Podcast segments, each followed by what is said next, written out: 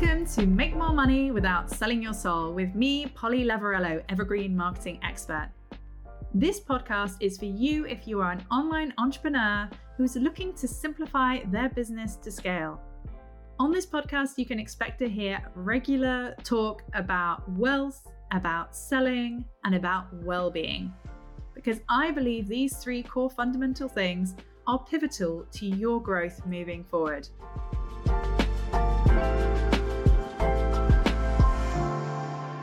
Hello and welcome to Make More Money Without Selling Your Soul with myself, Polly Lavarello. This week we are talking about, is it your offer or is it an eyeballs problem? You may have no clue what I am talking about, but it is really, really significant because it's where I see so many entrepreneurs unnecessarily redo everything when they really didn't need to. And because you know me, I love a good analogy, I've lined up a corker of an analogy, if I say so myself. Essentially what I'm saying here, before we kind of get into it, is if you find yourself in a situation where you have launched a new offer, and let's say you feel like a very small number of people have signed up to that offer, and therefore perhaps your offer isn't quite right, perhaps you need to redo the entire thing, maybe you need to chuck out the offer. Well, I'm here to tell you that more often than not, it's not your offer that's necessarily the problem. Very often, it's an eyeballs problem. Now, it's not always an eyeballs problem, and it's really important to understand the difference between the two. Because, you know, obviously, if it is an offer problem, you want to be getting to work on that immediately and to not be wasting time just trying to build a bigger following, because it's not that simple.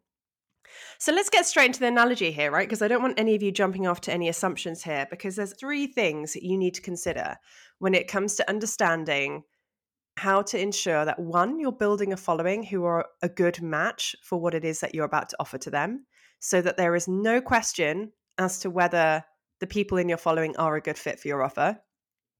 Similarly, it's ensuring that you are, you know, priming and warming up that following for that offer when it lands.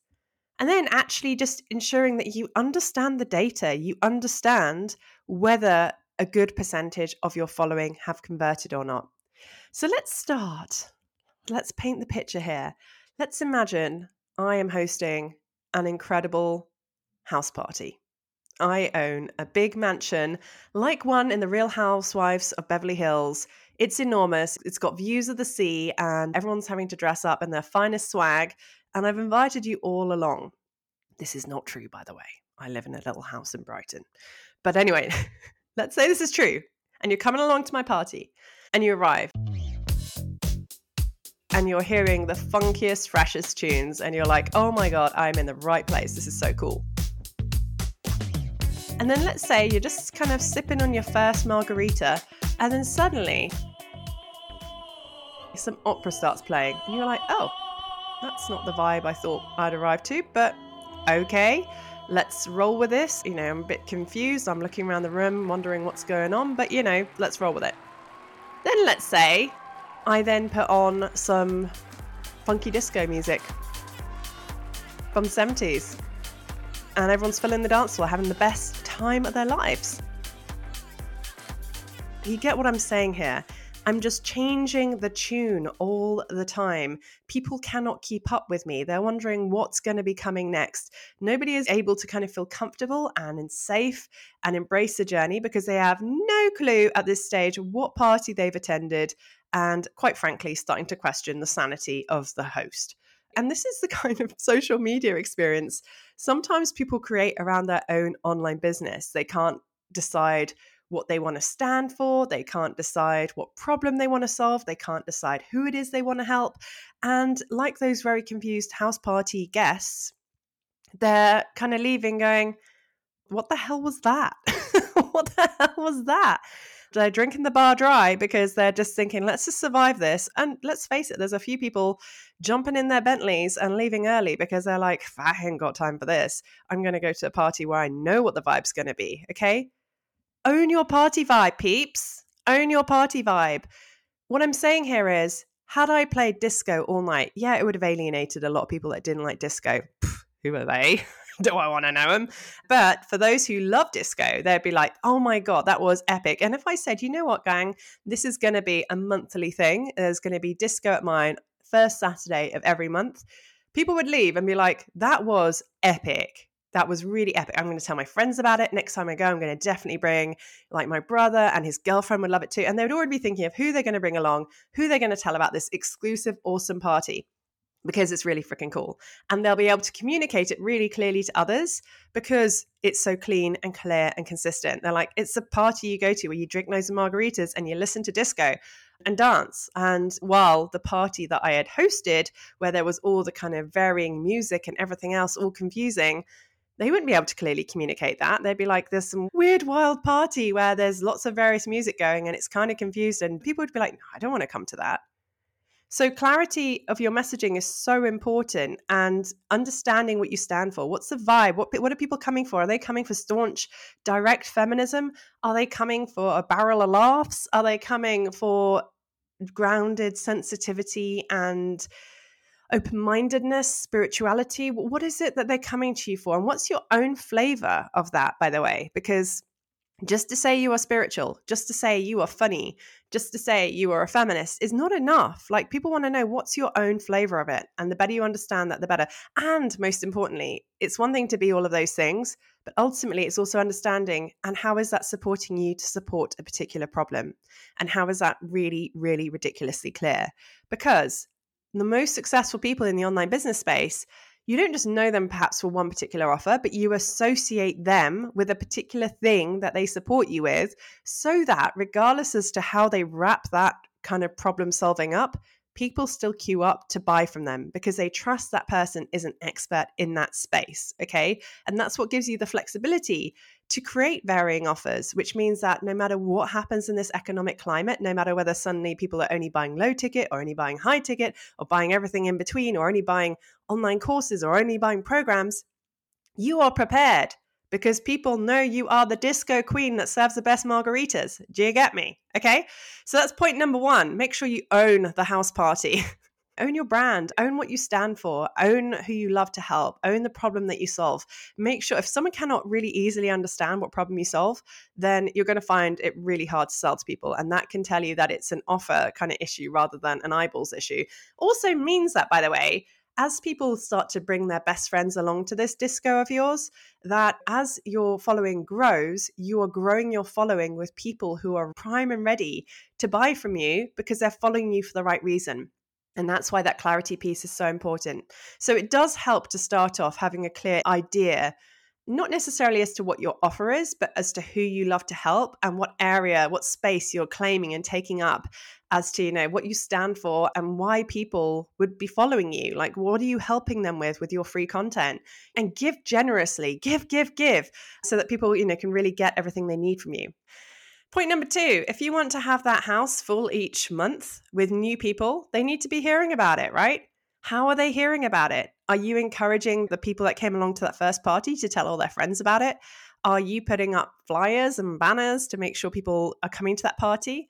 Because, you know, you can't just rely on those same people that came to the first party coming along to the next one. They may have other obligations. They might have spent their going out money that last month and not have any money to come out the next time. They might not want to wear the same dress twice. There are various reasons as to why someone wouldn't come to the same party twice, even if they had a great time. And it's exactly the same with your clients. While there's going to be a good percentage who will buy from you time and time again, there will also be a large percentage who won't, not necessarily immediately anyway, which means you need to have a constant flow of new people coming into your world. And they don't necessarily need to be affiliates or affiliated to those people who came to you the first time, although those people will be extra warm because of that kind of trust that rubs off from the people that already like and have bought from you. But it's more than that. It's having various strategies up your sleeve to ensure that you have a constant flow of new people coming into your world. So I stopped my list building ads in April and May, and it's no coincidence that in April and May I had my slowest business months. Actually, no, that's not true. May was good, but April was very, very slow. And June, there was definitely a knock-on effect to the fact that I had two months where I was not list building. And I could see it immediately. I could look at my stats, I could look at the data, and I could be like, I've converted a really healthy percentage of my following right now. So it's not surprising right now that my organic efforts aren't getting me very far. And I want everyone to feel that empowered, to be able to see that immediately and understand what lever in their business they need to pull to ensure they're getting more sales coming in. Because if you are going blue in the face, constantly promoting to the very same people time and time again, like I say, they might have lost their disco shoes. They might not want to wear the same sparkles again. They might just be needing to take a bit of a break and sit it out for the next one. So make sure that you have got other things lined up. So make sure you have got new people coming in to your house party month to month so that you never have to worry as to whether you're going to have a full house or not, okay? And it's exactly the same with your business. I don't know about you, but I certainly find sometimes thinking about real world examples really helps me to recognize, oh, of course, if I were to go down to my local pub and promote what it is that I do, there wouldn't be that many relevant people in the room. There'd probably only be a handful, maybe one or two, who'd be a good fit, and maybe only one who was in the financial circumstances to be ready to actually take action. So if you think about it that way, it's not surprising that a good percentage of your followers will not be in a position to buy from you just yet, even if they're into what it is that you're doing. So in that case, you need to ensure that you are constantly growing your following and, most importantly, constantly growing your mailing list, okay? That's going to be a whole subject for another podcast because people quite often focus way more on their following than they do on their mailing list. And the mailing list is where the magic happens, darling.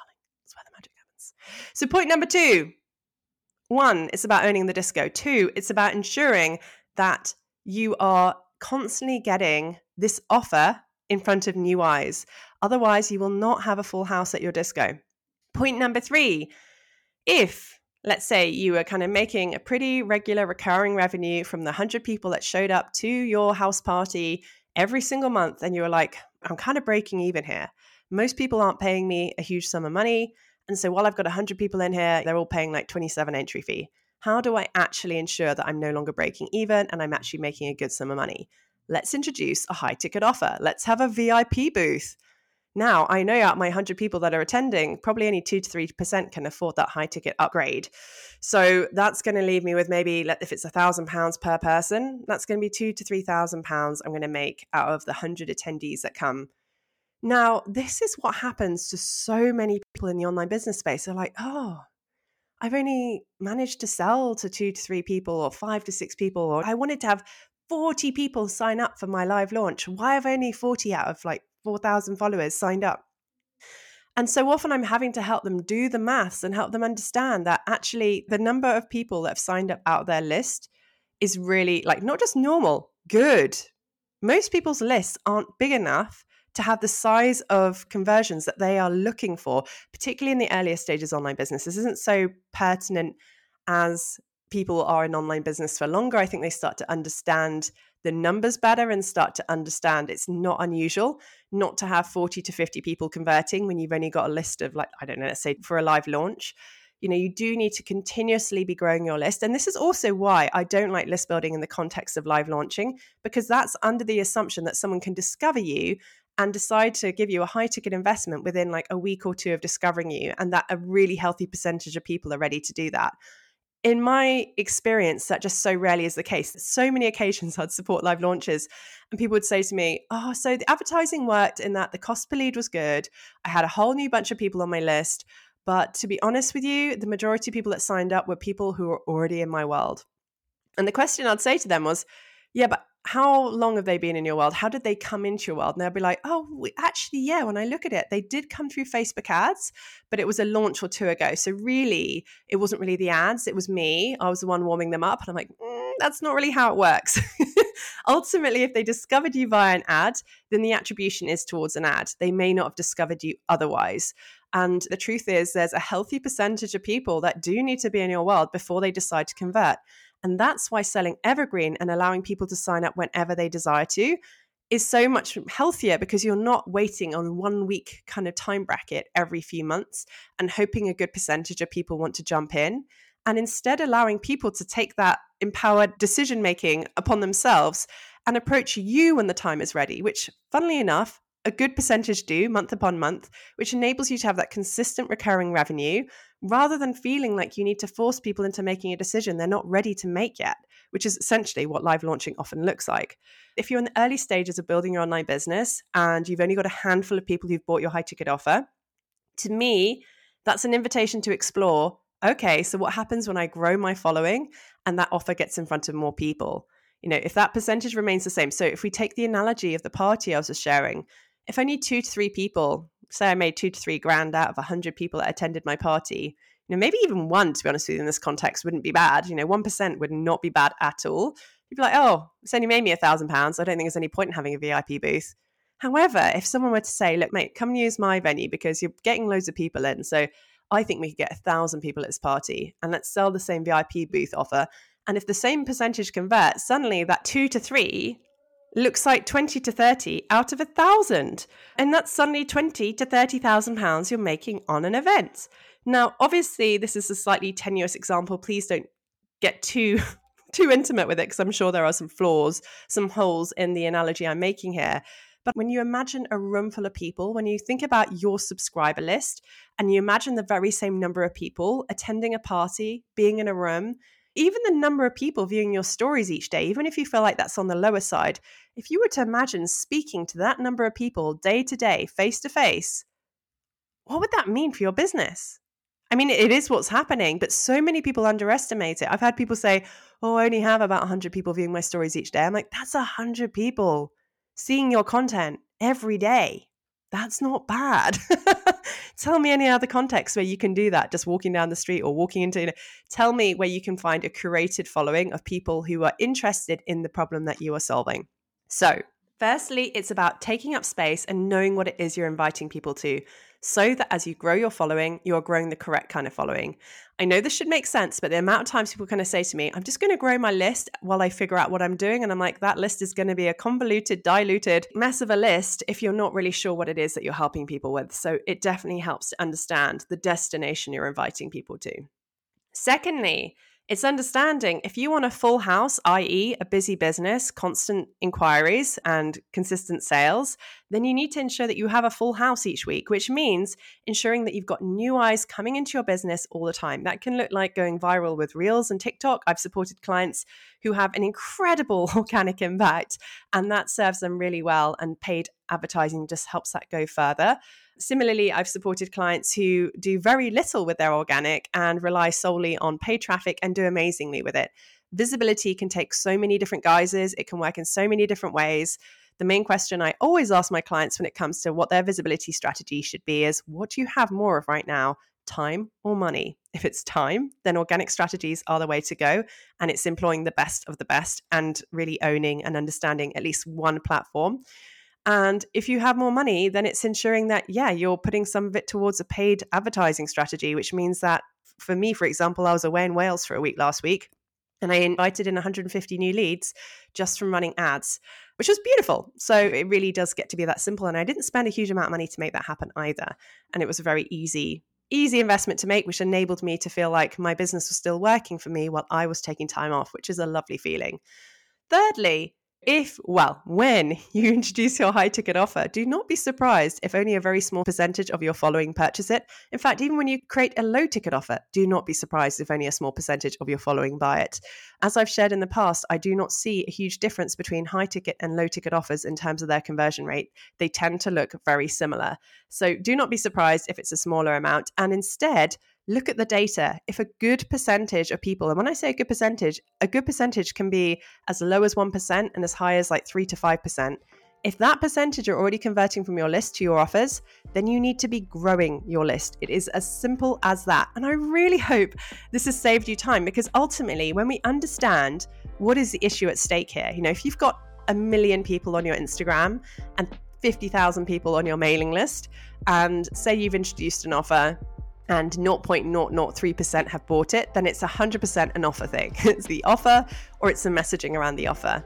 If, however, it's the opposite scenario and you've got a smaller following and you've only had a tiny handful of people who've bought your offer, that to me says you've got very strong foundations to start scaling from. When I say scaling, it's not really about that, but it's about growing from. So really strong foundations to grow from, which will enable you to be scaling your following, scaling your mailing list so that you can make more of those sales. So do not be disheartened if you are not seeing the number of sales that your competitors are having, because chances are their numbers behind the scenes look very different to yours. You know, it could be that someone has a very similar social media following to you, but if their mailing list is two to three times the size, Don't be surprised if their launches look a lot bigger than yours, or don't be surprised if their evergreen sales look a lot better than yours. It's because they have been working on their mailing list for longer than you, or more assertively than you, and that is why they're generating more sales. So like I say, sometimes it's an offer issue, other times it's an eyeballs issue. Make sure you understand which it is so you can focus your attention and energy in the right space, either on refining and improving that offer or on growing your following. And if you need help with either of those things, there are offerings within my offer suite that support with both, one with Facebook ads and another one which is with my business mentorship. So just thought I'd drop that in there. All right then, so I really, really enjoyed sharing this with you. I hope you found it helpful. If you did, please do share it with your fellow business entrepreneur friends. I would love for this to reach even more ears. Next week, I'm going to be talking about high ticket buying trends. What do I mean by this? What I mean is that the way people buy and invest has changed over the last few months to a year. And I have seen certain patterns and trends that will be relevant to you if you're wondering, why am I not converting as easily these days? Why are the kind of conversations I'm having changing to the kind of conversations I used to have? And how do I continue to create consistent revenue and attract consistent high-ticket clients in this current economic environment? Because what I will tell you is that there are a good number of people who are still converting day in, day out, really, really successfully. So it's not to say that people aren't buying, but what I will say is the way they are buying has changed, it has evolved, and I will be speaking directly to that next week.